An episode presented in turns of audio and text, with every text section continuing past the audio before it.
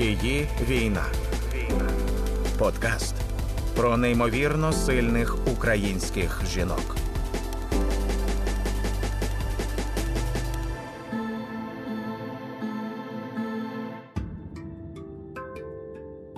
Вітаю всіх! Я Тетяна Трещинська, і це подкаст Її війна.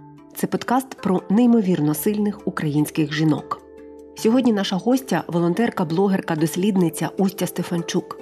Живучи в Канаді, вона одразу ж після повномасштабного вторгнення вирішила приїхати в Україну.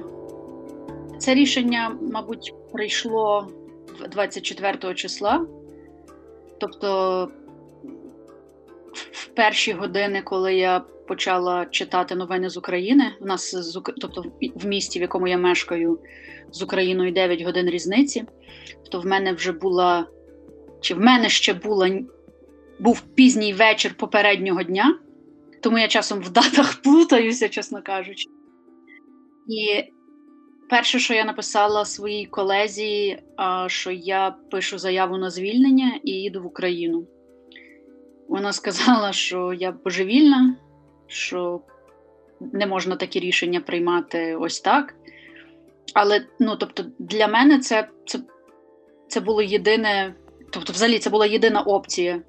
Я не уявляла собі, як можна сидіти в Канаді, коли відбувається те, що відбувається. І в мене було, напевно, я не знаю, ну, годин 10-12 стану, який в який мені дуже страшно повертатися навіть думками. Це був стан якогось такого ступору, дуже дивного. Тобто я була. Тобто я я, не реагувала ні на що. Мій чоловік до мене звертався, він мені пропонував щось з'їсти, щось попити. Я сиділа в кутку в кухні на підлозі, і я не не реагувала. І минуло, мабуть, півтора місяці того моменту. За першої нагоди, коли я мала можливість все-таки розірвати контракт і поїхати в Україну, я це зробила. І це було в кінці березня, на початку квітня. І а, ще на той момент була окупована частина Харківщини, і це туди, куди я вперше потрапила після Канади. Це було Барвінкове, Лозова, Близнюки, от той та ділянка. Ви одразу знали, що ви будете робити? Чи от був такий момент, що треба зорієнтуватися? Чи це було подібне до того, що що було до 2022 року?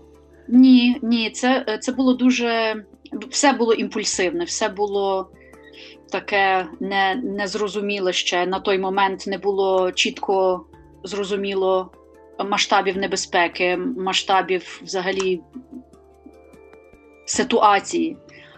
І все було таке просто дуже нестійке і і незвідане. І я просто якось мене хвилею так понесло, чесно кажучи. Я почала знайомитися з якимись людьми, і мене просто хвилею понесло в тому напрямку. І от я опинилася в Барвінковому перший раз під обстрілами, і після Канади відразу так. І це досвід, який мені ну от, от ті дні, це досвід, який мені сниться, напевно, дотепер. Так емоційно, так би мовити, так. А якщо повернутися до такої практичної частини, так, от за відчуттям, що це потрібна якась допомога, напевно, я можу щось робити, я можу щось привозити, діставати, там бути більш звичною волонтеркою або вчитися чогось нового. Тобто, якщо от про це поговорити, які ці були відчуття? Ну, по-перше, були відчуття, і це, мабуть, страшно неправильно говорити, так, але відчуття якоїсь ейфорії до того невідомої мені в собі, так? Тобто, коли є можливість допомогти, але в тому такому чистому розумінні цього слова, от коли є нагальна, реальна, дуже різка потреба в чомусь, і ти можеш цю потребу задовільнити, це просто це якесь таке дуже примітивне і всеохоплююче відчуття щастя насправді. А перша бригада, з якою я зустрілася, це була 93-я бригада.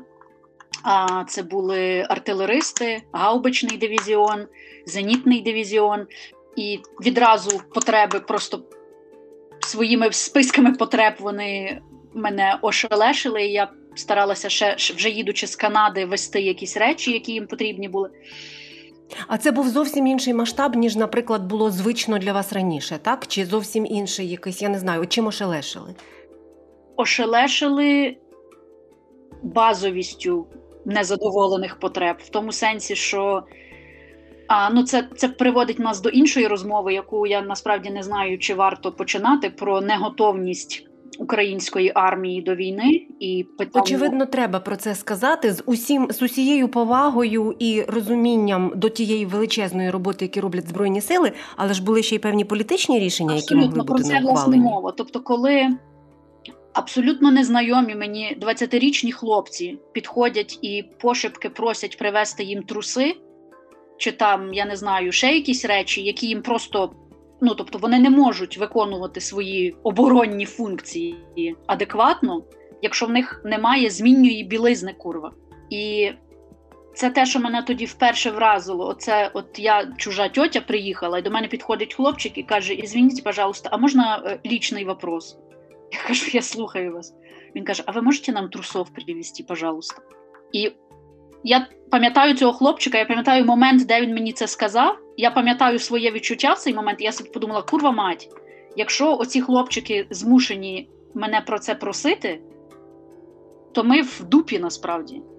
І ну, ситуація наступних кількох місяців це підтверджувала. А, Тобто йшла мова не лише про там спідню білизну, базові якісь харчі, взагалі базові, воду питну.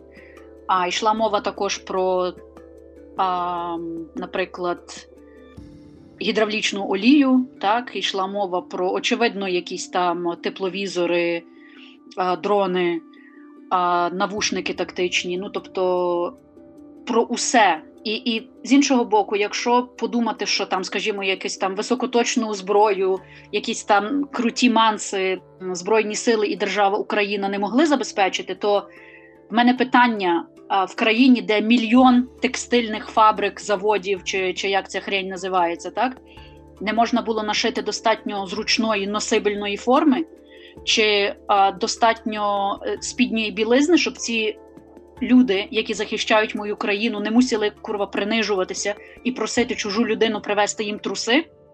Тобто, це питання, яке в мене.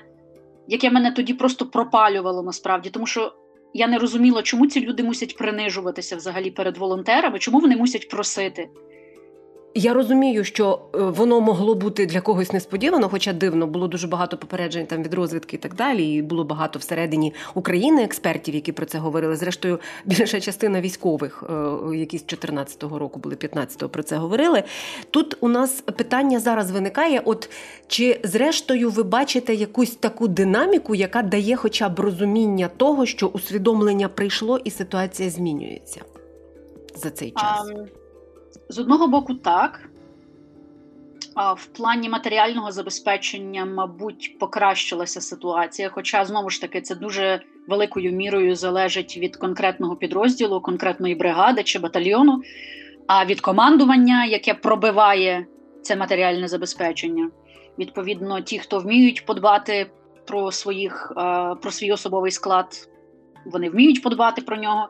Ті, які десь там наліво а ці всі питання, а, як це сказати правильно, переводять в площину комерції. А це інший цілком варіант, і таких варіантів достатньо також. А, Мені здається, що якщо говорити про динаміку, то саме сьогоднішній момент.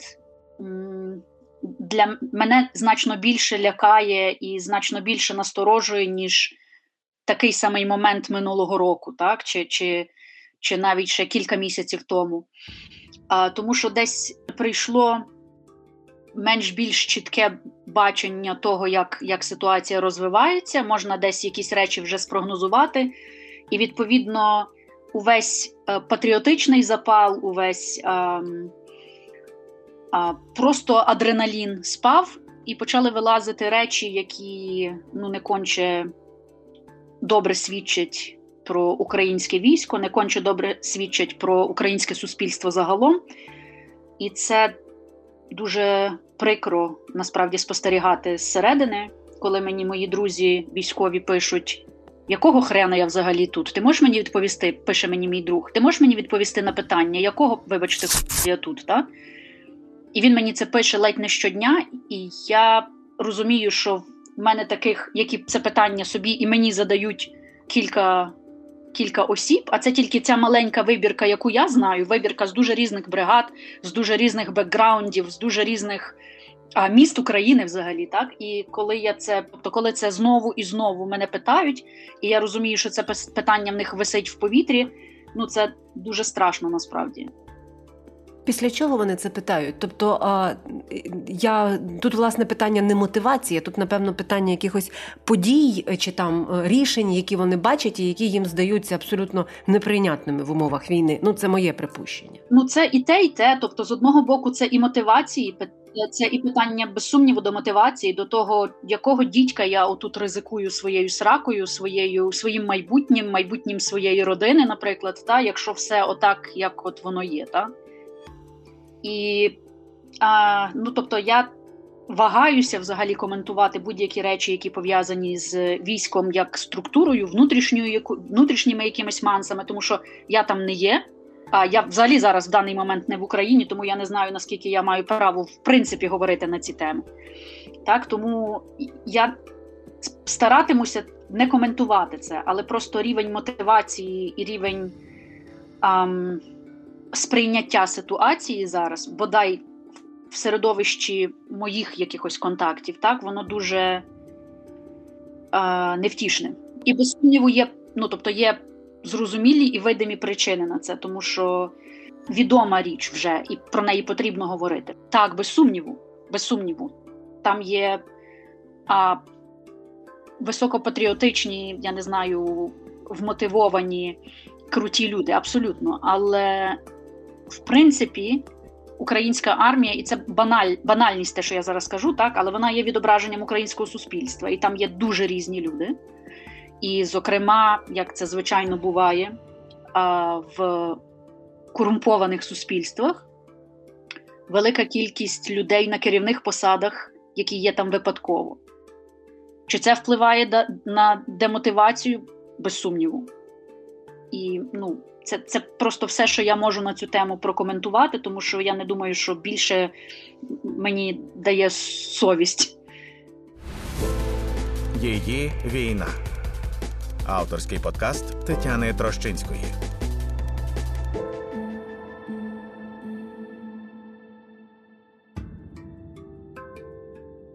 Я Тетяна Трощинська, і я говорю з волонтеркою, блогеркою, дослідницею Устею Стефанчук у подкасті Її війна.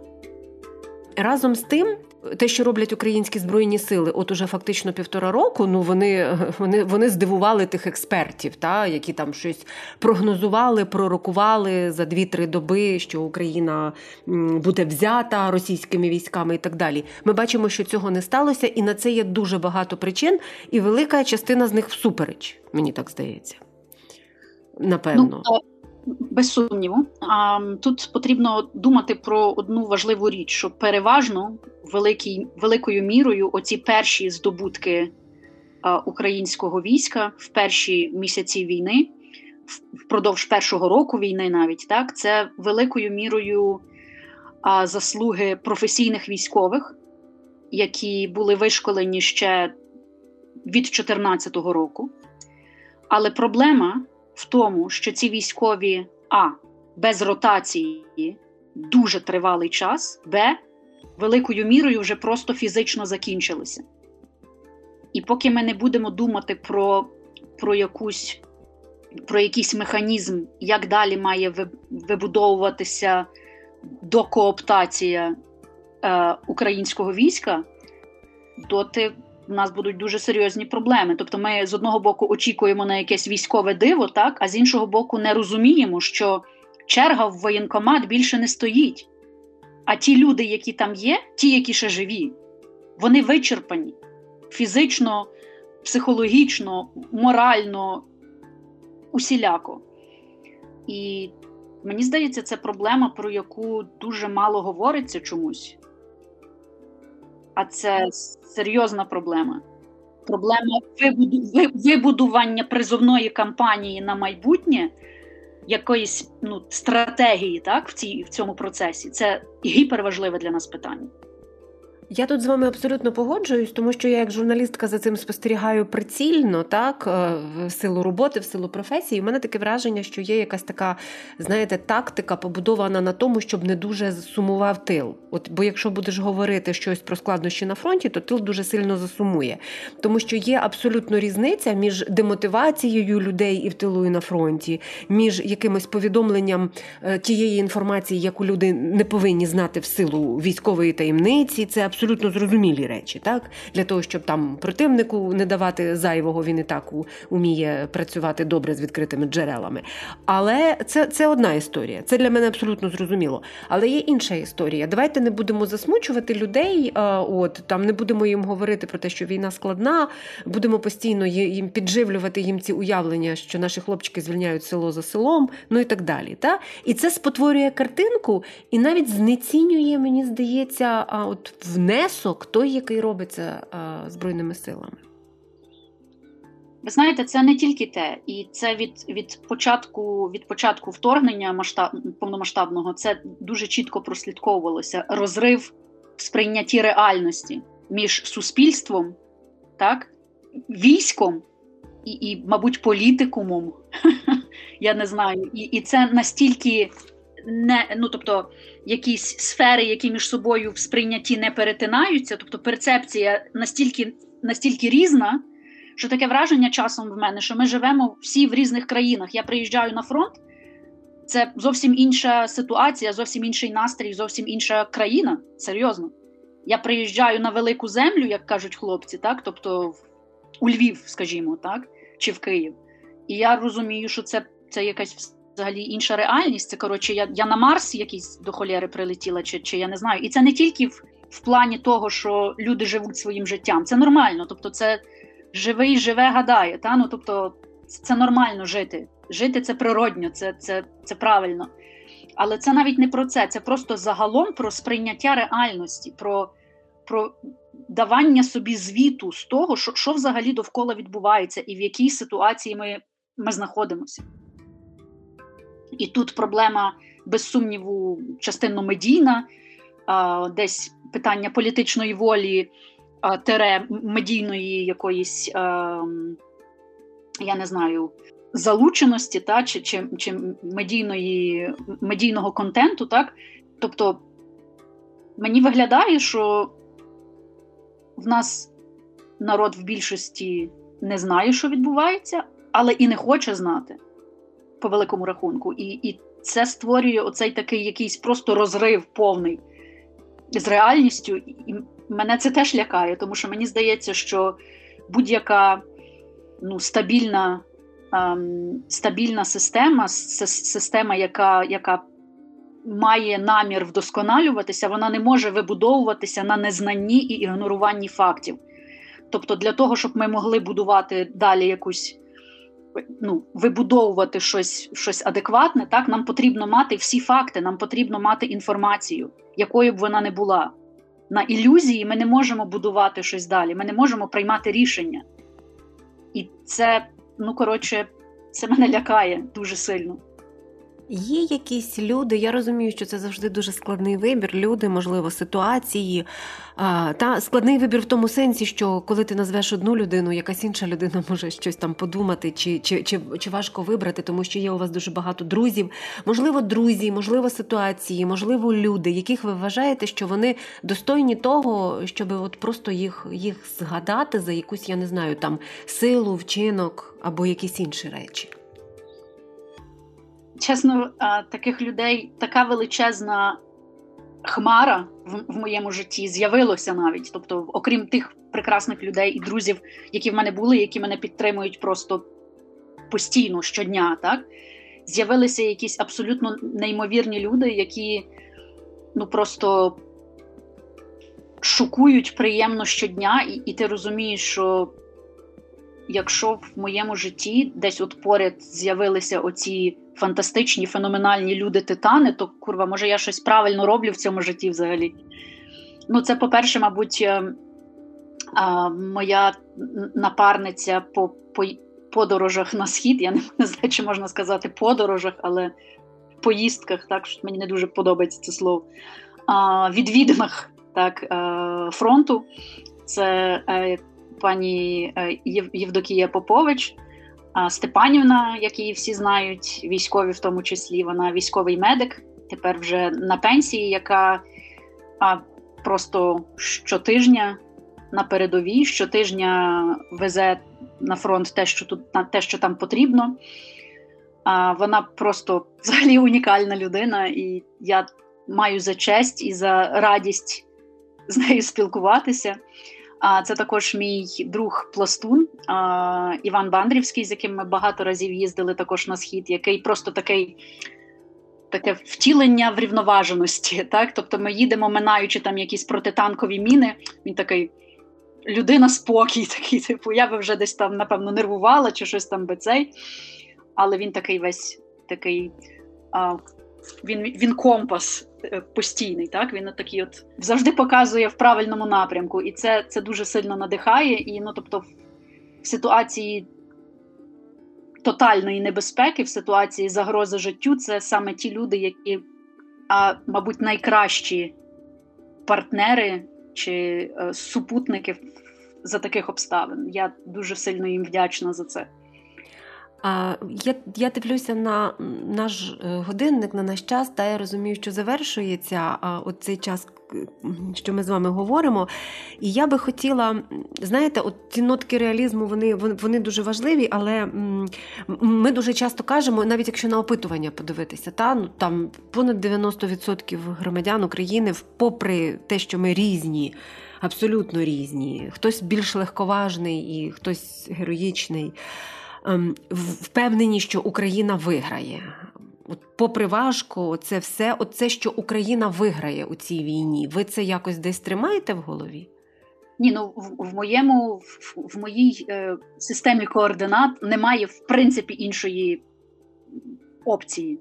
Тобто, ну для мене не існує інша опція, тому що це означатиме кінець моєї країни, кінець, я не знаю, мене. Я, я, Ну тобто, для мене немає іншого варіанту, так.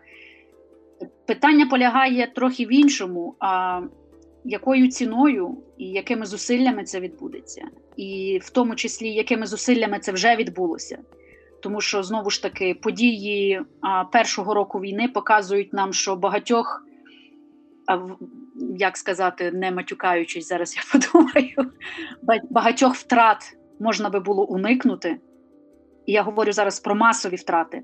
Якби була правильна підготовка, якби було узгодження між різними родами військ, в тому числі там між Національною гвардією, теробороною, збройними силами, якщо би а, кадри, які були завідомо антиукраїнські, на момент війни були всі а, нейтралізовані в тому числі всередині у війську, так тобто багатьох багатьох втрат втрат можна було уникнути. А це втрати, про які навіть ще на сьогодні немає е, цілковито якоїсь вичерпної інформації, тому що багато багато загиблих ще досі є на територіях, які окуповані чи які обстрілювані, і ну тобто.